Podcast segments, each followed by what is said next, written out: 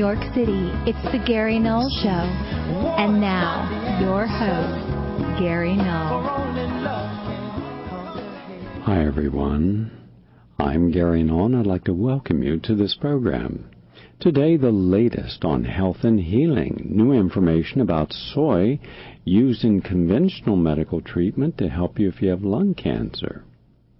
Then we're going to take a look at the latest lawsuit to challenge Monsanto on its GMO patents, and I'll give you the, the feedback on that. And then new information on toxic chemicals that we're consuming, and that's leading to all forms of problems for developing fetuses. And one of the reasons why I suggest that any woman who has a planned pregnancy should take at least a year or a year and a half to fully detoxify the body. You'll see why from this major study of 200 independent peer review studies, all showing that what a person breathes and eats, drinks, will directly impact that developing fetus. My guest in the second part of our program today, talking about globalization in a way that shows that losing jobs here in the United States step back. Why are we losing them? And who's behind that? Professor Dani Rodrik. He is a Rafik Hariri Professor of International Political Economy at John F. Kennedy School of Government at Harvard University. And he'll be here to talk about that issue. Our issue today will be based upon a commentary from Chris Hedges, this time or this is what resistance looks like from commondreams.com. We have a lot to share with you. Let's begin. First, we are currently in the process of reviewing more than 6,000 studies on soy. We've isolated any studies that are supported by the soy industry and simply excluded them. We're only looking at those that have no outside bias. And then we're putting them into two categories those that show that soy is beneficial, those that shows that it is not.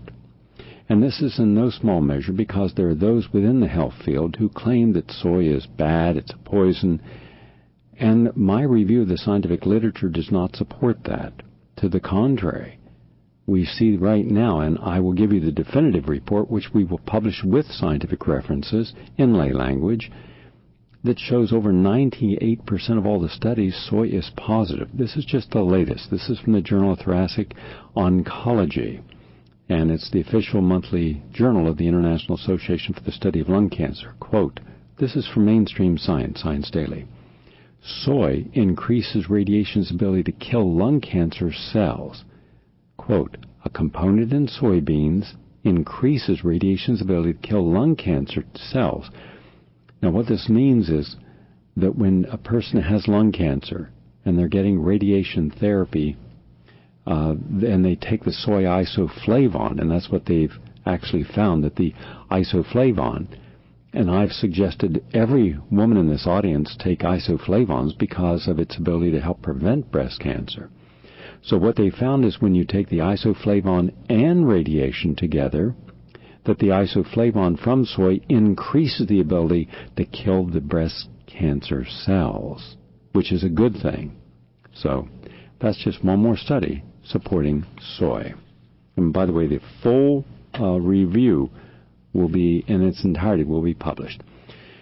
Now, starting about 10 years ago, there was a big push to get people who believe that they had any potential risk of cancer uh, to have regular CAT scans, or if they've had any, like men who've had prostate cancer or testicular tumors um, treated, to get regular, what are called repeat surveillance CAT scans. And they were told that there would be no problem. Not true. The latest study from the University of California, Davis, uh, shows that when 7,301 participants in the Surveillance Epidemiology and End Results Program underwent uh, the uh, removal of testicular tissue and then they had regular CAT scans, they increased the risk of cancers. And this was just published in the peer reviewed journal Cancer. So, what does this mean? It means once again, where the initial treatment, including with radiation or chemotherapy, may be beneficial, the secondary impact is two, five, ten years down the road, a person ends up with another cancer due to the treatment. We saw this when we started seeing all these teenagers who had non uh, non Hodgkin's lymphoma being treated with um, chemotherapies and radiation. Years later, though they were able to have a higher survival rate using the orthodox therapy, in their 20s they came down with all forms of other cancers. So why not simply stop for a moment? And I, by the way, last evening, when I finished a discussion in our office with a group of activists who are wanting to take on the subject of globalization, and we had a meeting, it was packed. One of the people in attendance was a board certified Orthodox oncologist from a major teaching institution and who believes firmly in the alternative approach but is terrified of losing their position with the university if they even talk about alternative. And I said, Have you spoken with all the people in the field who are medical doctors, board certified like yourself, who use alternative therapies? And the person says, No. Have you, why don't you do this? Why don't you, since you have a database, why don't you review every major clinical trial in cancer using your approach, or what is considered the orthodox approach for the last 30 years, and then see whether or not you have a statistically significant rate of curing people using your therapy. And she says, everyone in the field knows that the best you can do is about a 3.1% survival rate. And I said, well, that's not statistically significant, and the alternatives are much higher than that. She says, I know. I says, what you're saying is that your therapy doesn't work. She says, I know. I says, then What are you doing in the field? She said, A very secure paycheck with all the benefits. And at that point, there's nothing more I can say. I won't cross that line. And uh, to challenge a person, they've come to those views on their own. But at least she was honest in saying she's looked at the scientific literature and the orthodox therapies for almost all cancers simply don't work. For 80% of cancers, it simply doesn't work. The actual science, their science, from their peer-reviewed journals, from over 3,200 of their studies show their therapies don't work. Why is this never discussed anywhere in the media? Not on the left, not on the right, nowhere. Why isn't this being talked about to redirect the funding, to redirect the research, the clinical trials? because someone would have to A, acknowledge they've been killing people by the millions, B, that they would stop their funding, just like this person who was here in our office yesterday, and C, paradigms don't change. So, next up, let's say you have dementia or know someone who has dementia, beginning of dementia, memory loss, and it always gets worse. What can you do to help that person? This is interesting. This was an article I read this morning from the New England Journal of Medicine and uh, funded by the National Institutes of Aging. It says dancing. That's right. Dancing is one of what they're calling holistic way of dealing with lowering body weight, lowering blood pressure, lowering cholesterol, lowering your blood sugar level, and in de- and decreasing um, the harmful effects of dementia. Because they're talking about how dancing is so important. This was researched at the University of Missouri. That dance based therapy helped them with their gait and balance and other things. They had were less likely to fall and have injuries. And uh, so that's important because that's something people can do, and those are therapies that are easy and inexpensive. So we should be encouraging people to do go into dance programs. And it doesn't matter what kind of dance programs, just being able to move your body. And uh, just remember, when you're dancing, you're really using your cerebral cortex and hippocampus. And these are the parts of the brain that are remarkable for their fluidity. And they rewire themselves based upon how you're using it. So you can literally help uh, have greater cognitive power when you have complex dance moves, and because this is affecting your neuronal synapses, and that helps keep dementia and mind loss at bay. For those of you who have Crohn's disease, according to the um, Journal of Applied and Environmental Microbiology, probiotics, and many people in this audience take probiotics preventatively daily, is a very good therapy. Now, this comes from Science Daily, and it says the following quote, New research suggests that infection with a probiotic strain of E. coli bacteria could help treat and reduce negative effects of another E. coli infection that is associated with Crohn's disease. So, probiotic bacteria can help, and we have found that by helping individuals rebalance their intestine, makes a big difference.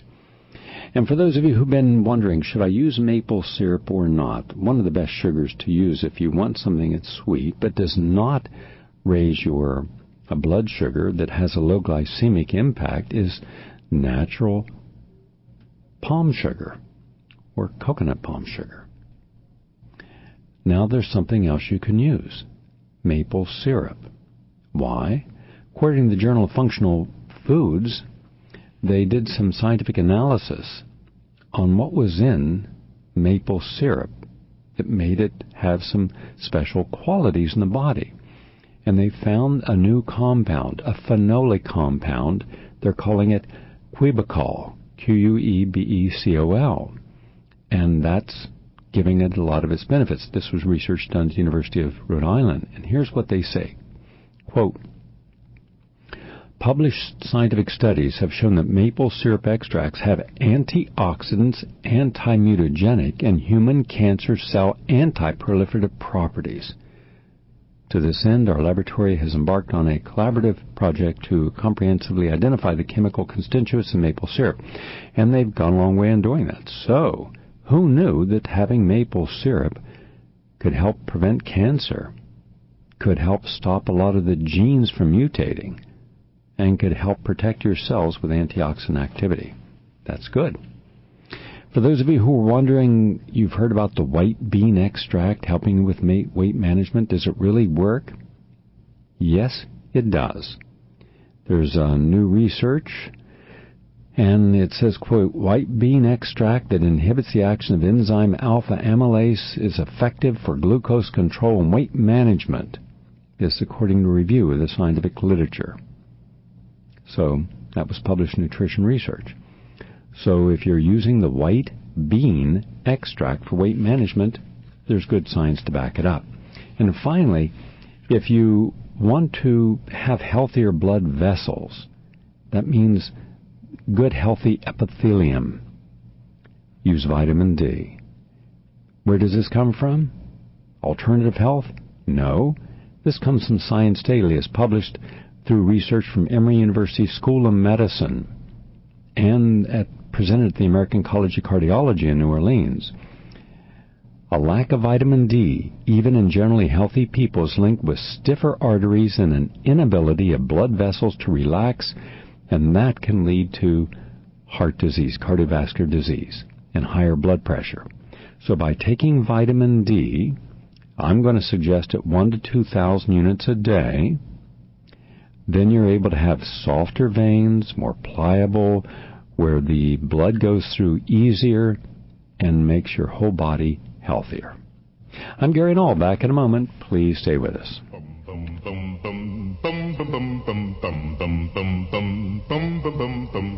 Does she love me with all her heart? Should I worry when we're apart? It's a lover's question. I'd like to know. Does she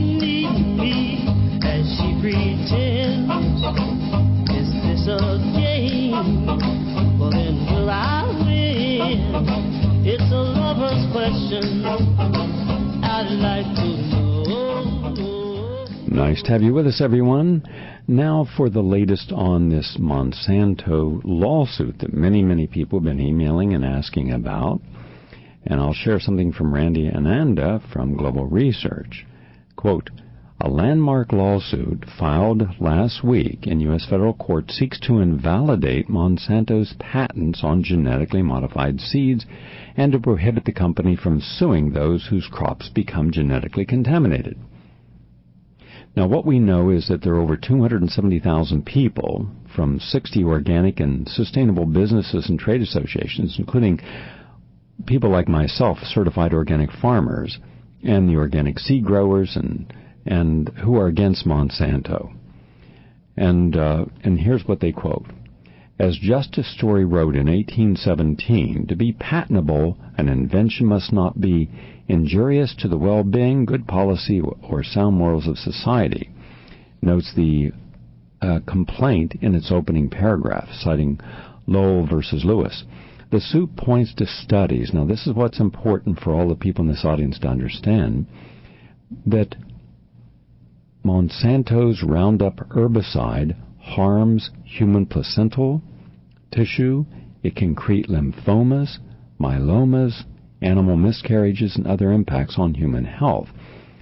Now, the plaintiffs condemn Monsanto for prohibiting independent research on its transgenic seeds and for its successful lobby efforts to ban genetically modified food labeling. And, um, and it raises also the specter of allergic reactions to genetically modified foods, proof of which is hidden by lack of labeling. Because right now, you can go into any store and you can buy corn and soy and milk and beef, and you don't know if it's genetically engineered at all. That's the power they're lobbying. And the suit also confronts the propaganda that transgenic seeds improve yield. They do not. Reduce pesticide use, they increase it. And citing reports on failure to yield and increase pesticide use. And the complaint mentions a lawsuit by West Virginia after several studies contradicted yield results claimed by Monsanto's ads. And it notes the growth of uh, in glyphosate resistant superweeds.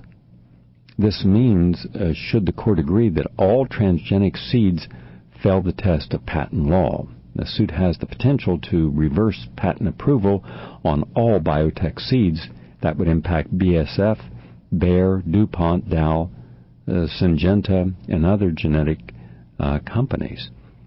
But what makes Monsanto different is that it's an extremely aggressive company. It owns about 90% of all soybeans, corn, cotton, sugar beets, and canola grown in the United States um, from genetic seeds. And through its monopoly, Monsanto has increased the cost. In the past decade alone, corn seed prices have increased 135% and soy 108%. And um, and so it's uh, it's good that finally that Monsanto has to go to court because under this will come discovery, and then we'll see all those people in the White House and Congress, all the lobbyists, all the people that they hired to get their way. And boy, have had they had their way. So I'm looking forward to doing a whole one hour special on this. Now, just as interesting, we're going to be having a scientist on our program who, uh, Dr. Huber, who is a, emeritus professor. And here's one of the pushbacks by the pro uh, genetic engineering voices. This is from Michael Crum of Associated Press. Quote, the widespread internet posting of a letter by a re- retired Purdue University researcher who says he has linked genetic modified corn and soybeans to crop disease and abortions and infertility in livestock has raised concern among scientists that the public will believe his unsupported claim is true. The letter to Agricultural Secretary Tom Vilsack has been posted on dozens of websites ranging from the Huffington Post to obscure gardening and food blogs, generating discussing discussions on message boards about the controversial topic. Um, anyhow, he goes on to really say that where's the proof? As if there is no proof.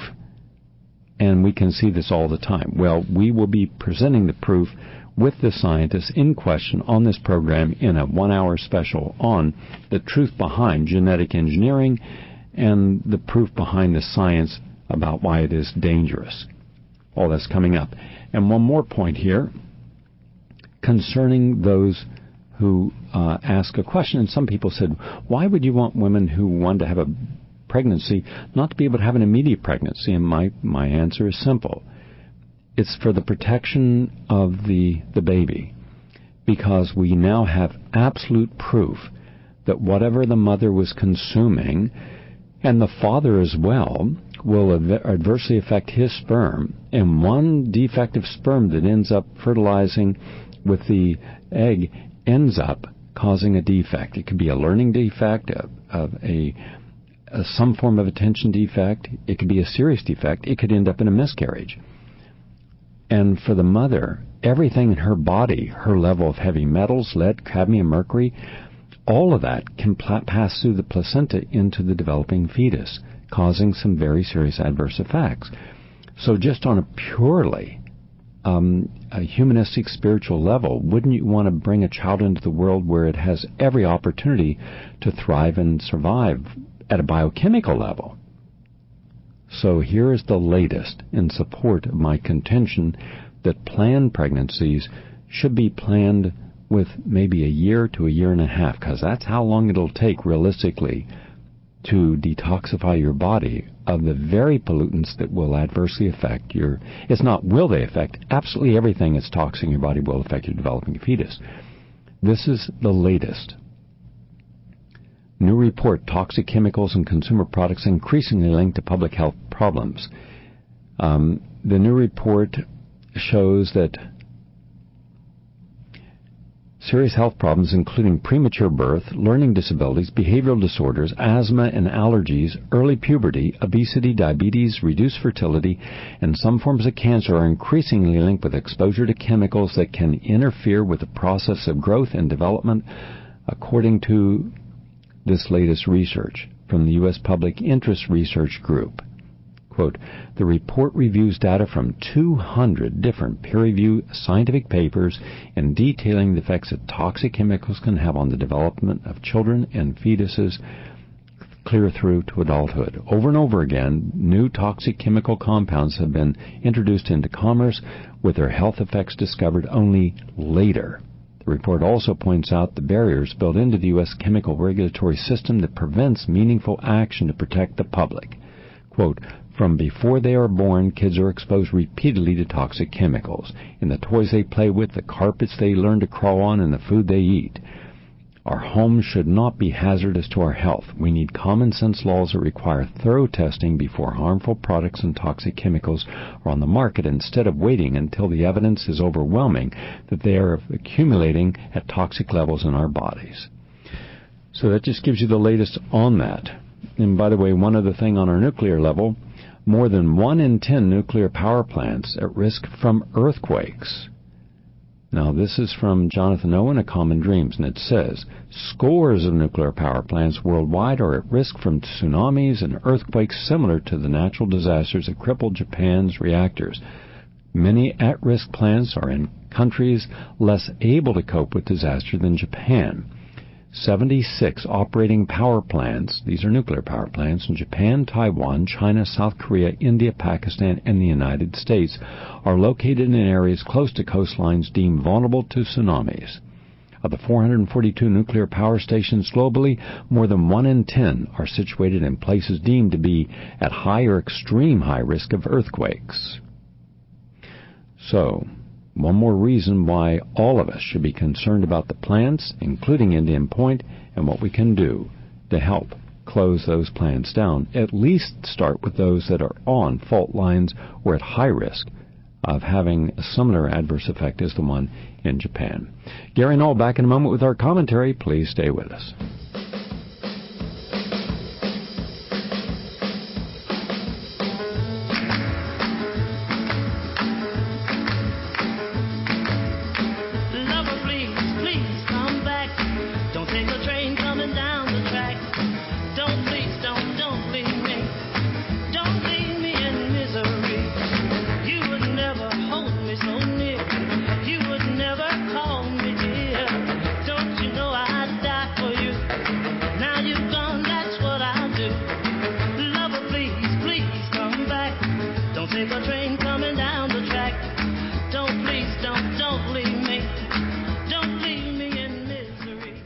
I'm Gary Null. Our guest in about 15 minutes from now will be Professor Dani Rodrik talking about globalization. And in that discussion, I will be laying out why I believe that it's not merely front groups, whether it's the Bilderberg, Council on Foreign Relations, the Davos, these are just front groups with no uh, legal right to determine policy, but it's governments that impact our decisions of where jobs go. We'll have that discussion.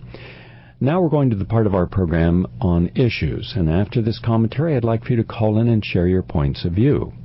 Also, um, first, uh, just a, a few thank yous for all the students and the faculty and the parents of the faculty this past Saturday that filled that auditorium out at uh, the Roslyn High School. Uh, it was a wonderful opportunity to be there and to share um, all that we can do. And even that one week experiment that they're doing on eliminating some junk food to see how much better their focus, energy levels, and attention in classes. It's always nice when a principal and the teachers and parents get together and say, we want good change. Now, to this commentary, which, I, by the way, I will mention a event in here from Chris Hedges that I'll be attending and filming as part of our a Poverty Inc. documentary, which is also in the process of being done. And, in fact, I'll be screening at a film festival this Saturday in Connecticut. Um, we will not halt the laying off of teachers and other public employees, the slashing of unemployment benefits, the closing of public libraries, the reduction of student loans, the foreclosures, the gutting of public education and early childhood programs, or the dismantling of basic social services such as heating assistance for the elderly, until we start carrying out sustained acts of civil disobedience against the financial institutions responsible for our debacle. The banks and Wall Street, which have exerted the corporate state to serve their interest at our expense, caused the financial crisis the bankers and their lobbyists crafted tax havens that account for up to $1 trillion in tax revenue lost every decade. They rewrote tax laws so the nation's most profitable corporations, including Bank of America, could avoid paying any federal taxes. They engaged in massive fraud and deception that wiped out an estimated $40 trillion in global wealth. The banks are the ones that should be made to pay for the financial collapse, not us. And for this reason, on April 15th at 11 a.m., I will join protesters in Union Square, New York, to confront the Bank of America. Now, the economy is controlled by a handful of economic elites. The necessities of most Americans are no longer being met. The only way to change this is to shift the power to a culture of resistance. This will be the first in a series of events that will organize people to control their economic and political life. That's according to Kevin Zeese, director of Prosperity Agenda. Now, if you're among the one in six workers in this country who does not have a job, if you're among the some 6 million who have lost their homes to repossessions, if you're among the many hundreds of thousands of people who went bankrupt last year because they could not pay their medical bills, or if you have simply had enough of the current kleptocracy, then this is important that you do something constructive. And why? Why Bank America? Well, it's one of the major institutions responsible for the theft of roughly $17 trillion in wages, savings, and retirement benefits taken from ordinary citizens. And, uh, and people have to know how this was done. The 10 major banks, which control 60% of the economy, determine how our legislative bills are written, how our courts rule, how we frame our public debates on the airwaves, who's elected to office, and how we are governed the phrase consent of the governed has been turned by our two major political parties into a cruel joke. There is no way to vote against the interests of Goldman Sachs. The faster these banks and huge corporations are broken up and regulated, the sooner we become free. Bank of America is one of the worst. It did not pay any federal taxes last year or the year before. It is currently one of the most aggressive banks in seizing people's homes, at times using private, rough, tough security teams to carry out brutal home invasions to toss poor families into the street. The bank refuses to lend small business people and consumers the billions in government money it was handed. It is returned with a vengeance to the flagrant criminal activity and speculation that created the meltdown behavior made possible because the government refused to institute any effective sanctions or control from regulators and legislators or the courts. Bank of America, like most of the banks that peddle garbage to small shareholders, routinely hid its massive losses through a creative accounting device it called repurchase agreements. It used these repos during the financial collapse to temporarily erase losses from the books by transferring toxic debt to dummy firms before public filings had to be made. It called fraud, and Bank of America is very good at it. Well, civil disobedience, such as that described in uh, a moment ago in, in Union Square coming up, is the only tool we have left. A fourth of the country's largest corporations, including General Electric, ExxonMobil, and Bank of America, paid no federal income tax this past year. But at the same time, these corporations operate as if they have a divine right to hundreds of billions in taxpayer subsidies. Bank of America was handed $45 billion, that is with a B billion, in federal bailout funds. Bank of America takes this money, money you and I paid in taxes, and hides it along with its profits in some 115 offshore accounts to avoid paying taxes. One assumes the bank's legions of accountants are busy making sure the corporations will pay no federal taxes again this year. Imagine if you or I tried that. If Bank of America paid their fair share of taxes, planned cuts of 1.7 billion in early childhood education, including Head Start Title I, would not be needed. The big banks and corporations are parasites.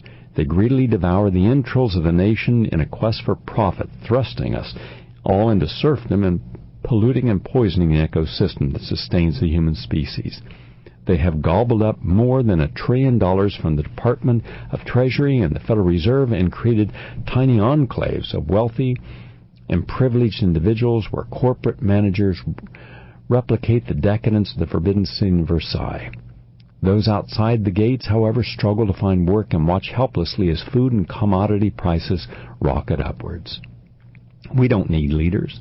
We don't need directives from above. We don't need formal organizations. We don't need waste of our time appealing to the Democratic Party or writing letters to the editor. We don't need more diatribes on the internet. We need to physically get into the public square and create a mass movement.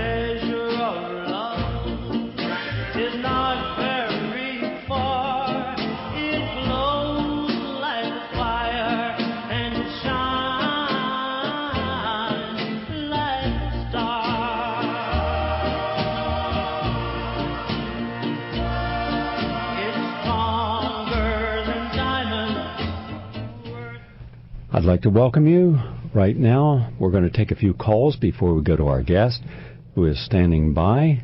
This is the area of our program on issues, and I'd like to get your feedback. The feedback is why aren't Americans protesting, at the very least taking their money out of Bank America and some of these major corporations that have so much impact upon the rest of our lives? Let's say hello to John from New York City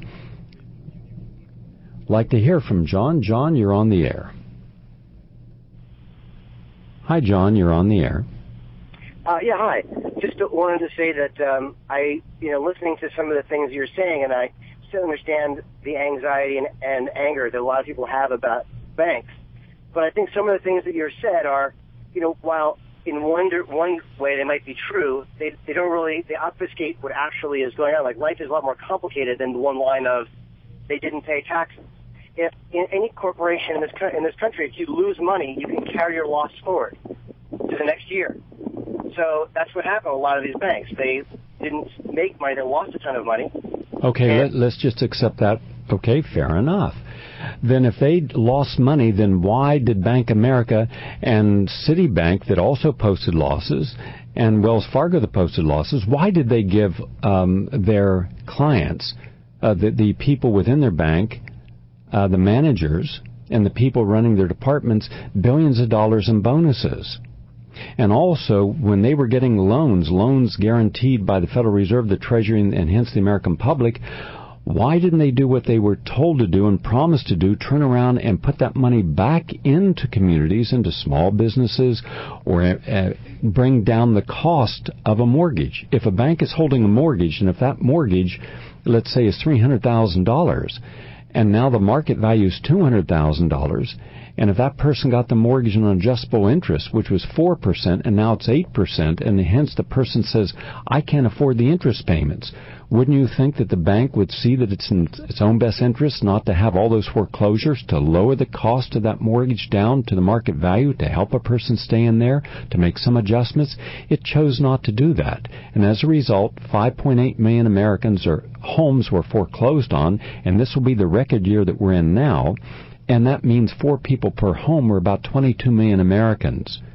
So, yes, corporations have every right to carry uh, losses forward, but what if they had to pay one flat income tax without being able to deduct it or hide it offshores? So yes, it is more complicated, but I think it's only more complicated because the banks don't want to be honest and show us the true nature of their toxic assets and how much position they had in credit default swap or derivative positions. And yet they still get money at zero interest at the uh, window of the Federal Reserve. You and I can't do that. Small businesses can't do that and look at the percentage of profit they make when they get their interest uh, free loans, and yet look at what they're charging you if you're late. Do you think Bank America is going to be understanding if you have a debit card as a student in California and you miss a payment and suddenly that could go to 20 to 30 percent? Do they have compassion for that person? Those are also worth thinking about. Appreciate your call. Thank you. Let's say hello to Anthony from New York. Hi, Anthony. Hey, Gary. My name. Uh, I'm from New Jersey, actually, Jersey City. Hi. And, um, I just um, you know, with with the whole thing of people hearing that they should remove funds from banks because banks are actually stealing from us. It's just, it's funny that even though you tell them it's better, uh, I actually, you know, I, I'm, I'm I do the old grandma's thing. I hide my money, not under the mattress, but it's, you know, on my person. But you know, you tell people that, and right away the first thing is is the negative. You know, oh my God, what if there's a fire, or if your house gets robbed? Even those things that probably never ever happened to you in your family's history. Well, Anthony, I've got to go to my guest. I appreciate your thought.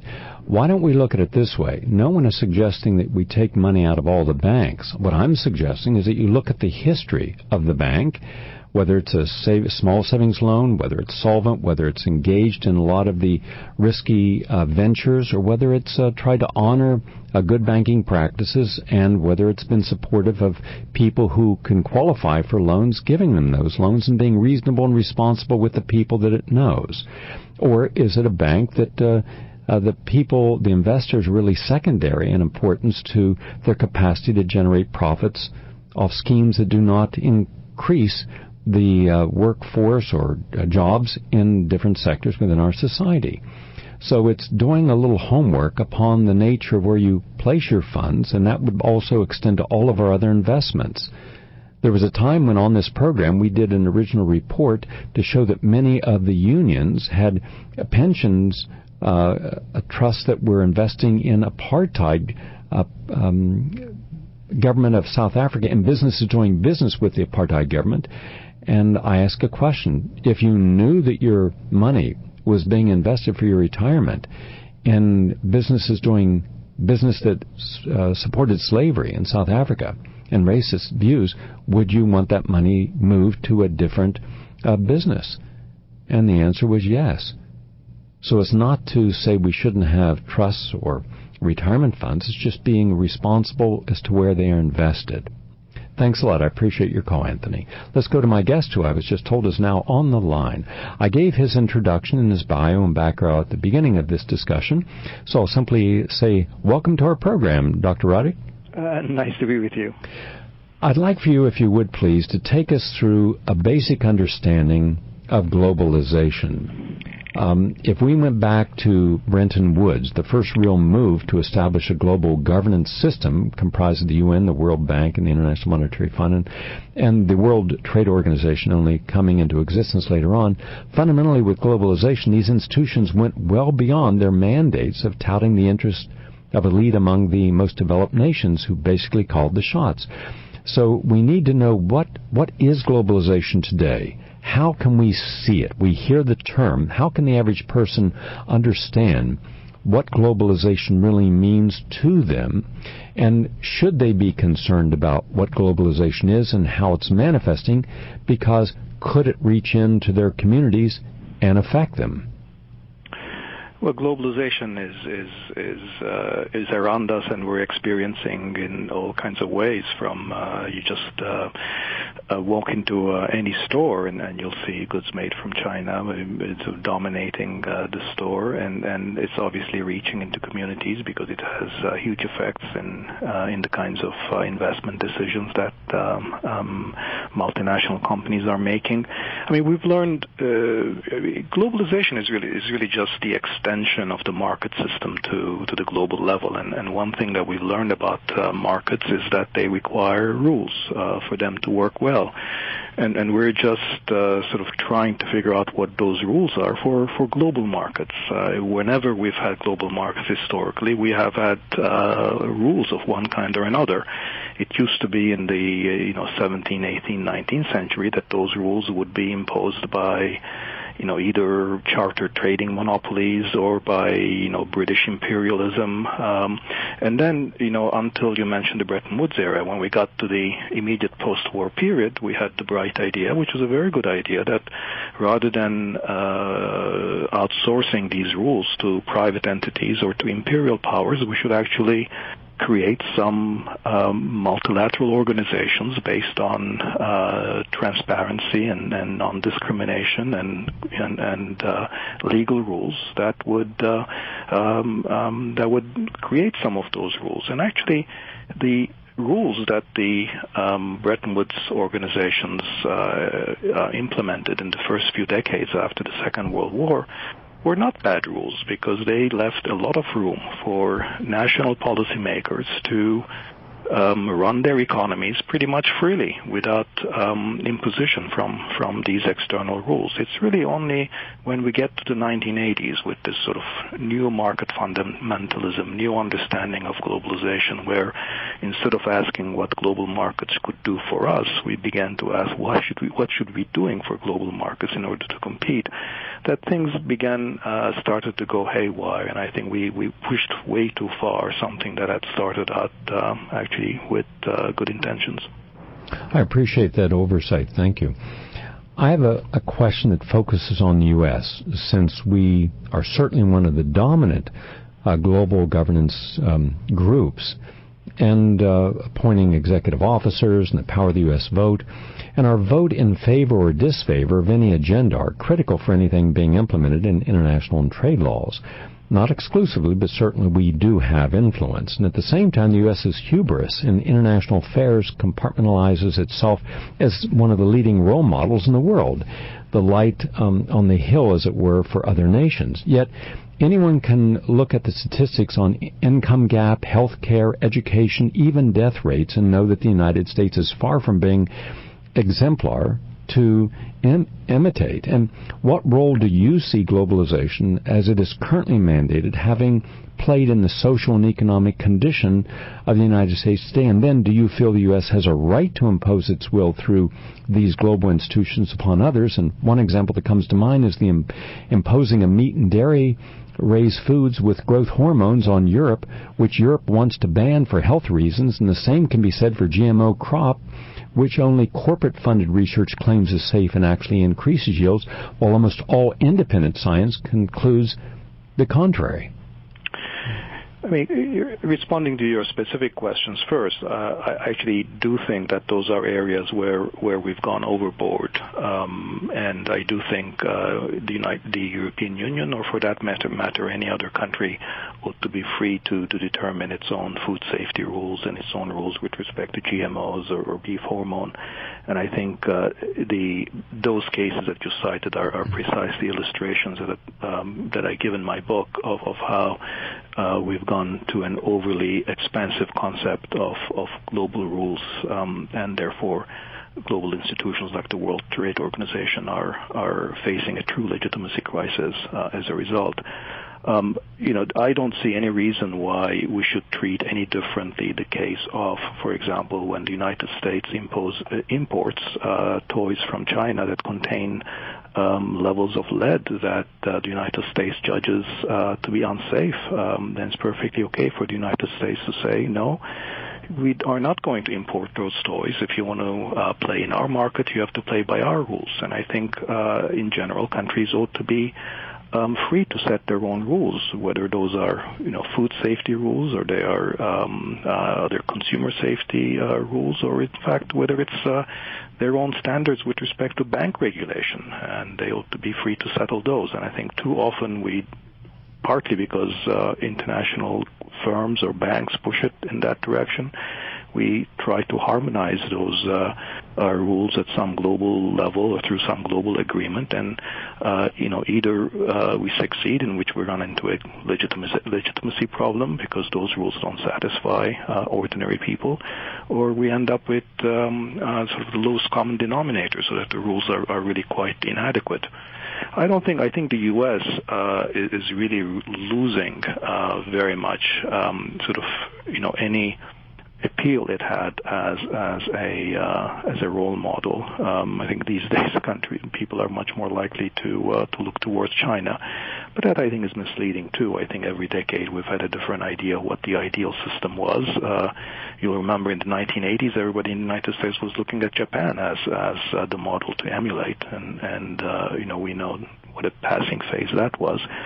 I think the reality is that uh, sort of mixed economies uh, that that are responsive to the needs of the average person can be constructed in a number of different ways. I mean, I think you know, sort of, uh, we don't have a single model of how to run an economy, certainly not a single social model. And I think we're better off in a world where different countries are free to experiment and arrive at their own mixed social economic models than saying that there is just one uh, ideal type that uh, everybody should adopt. I would absolutely agree with that. I have a concern. I do not believe that the World Trade Organization is is transparent. Uh, who the powers are behind it, or their officers, where they come from, and just as one example, I have many. Uh, in the case of a um, a product from, I believe it was Canada, uh, Canada that was going into California, and California's uh, Environmental Protection, uh, State Environmental Protection Agency didn't want this particular chemical used because it was a polluting and not a safe chemical. And the World Trade Organization, when this was brought to their attention, found in favor of the company and its lost profits. And California was faced with either paying millions upon millions of dollars in that they did not have, or allowing this toxic product to be used. And and this is not the only example of that. So at the end of the day, we're all assuming that there is a completely objective, fair, and and, uh, and, benevolent organization that is looking after the best interest of truth. I have not seen that to be the case with the World uh, Trade Organization. Your thoughts, please. I, I, largely agree with you. I mean, I think uh, many economists and, and technocrats are under the illusion that the World Trade Organization is, is operates like uh, some kind of a platonic guardian out there looking for the general good uh, when we know that that the that the rules that uh, it implements are are largely the product of uh, uh, the relative strength of lobbying by different groups. Um, and and then so uh, it is as much a political instrument as as any other set of of, of, policies are, and, and because it's an international agreement, those groups that uh, are, are much more able to operate at the global level tend to um, have greater leverage. So it is an asymmetric set of rules. Now, I, I do think that international organizations like uh, the World Trade Organization could have an important role to play. Um, but I think the way we should think about that, what that role is, is as uh, as as uh, enabling national democracies to operate uh, in a more open, transparent, deliberative manner.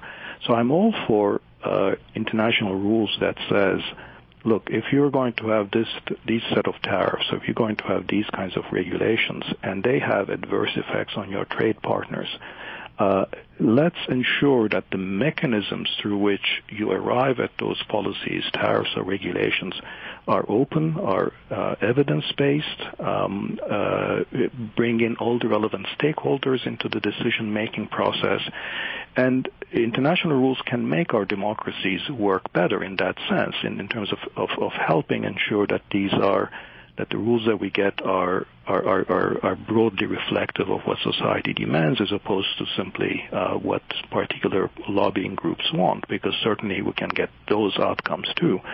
But I think where they overreach is when you have international rules that actually set uh, certain standards or um, actually uh, decide um, substantively uh, as to whether a particular standard is the right one or not. And I think uh, that's when uh, things start going wrong. Well, I appreciate you coming on and sharing your views, um, especially at a time when globalization is a reality, though many of us believe that it's it's uh, with the International Monetary Funds, structural adjustments, and the World Bank, uh, that they have done a great deal of harm to individual nations, especially the poor and those who did not receive the benefit of loans given to the country, but they were responsible for programs taken away that were helping them. And I'm very concerned. I'm also concerned, and it's just a parting thought, I'm concerned about some of the biases we have seen where the World Trade Organization has supported the rights of genetically engineered com- companies to sell what they're to- uh, telling us are safe uh, products when the body of science certainly is more than adequate to offer legitimate challenge because what we don't know is who's behind the scenes really making the final decisions, whether these are objective and honest decisions or in any way influence, especially after I just read the transcript this morning of Alan Greenspan under oath testimony before Congress where he was shocked, shocked that banks, given all this freedom, uh, to make whatever kind of gambles and, and risks it wanted, would do anything that would be inappropriate or unethical or uh, immoral. Um, well, if he was shocked that the banks were not doing what they should have done in a responsible way, which helped lead to our crash and so much suffering, imagine what groups that we have no real knowledge of who the characters are, what their biases, where they come from, were they political appointees, were they lobbyists, uh, there just needs to be far more transparency, and hopefully people will be able to do that. Thank you very much for your book, The Globalization Paradox, Democracy and the Future of the World Economy. I appreciate very much you being with us today. Uh, thank you. Nice to talk to you. Professor Dani Rodrik, uh, he is the uh, Rafik Hariri Professor of International Political Economy, John F. Kennedy School of Government at Harvard University. I'm Gary Null. Thank you all for listening. Look forward to sharing more on our next program.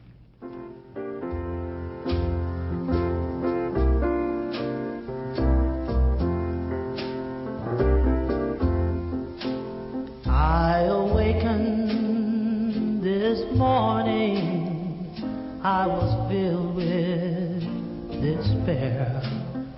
All my dreams turned to ashes and gold. As I looked at my life, it was barren.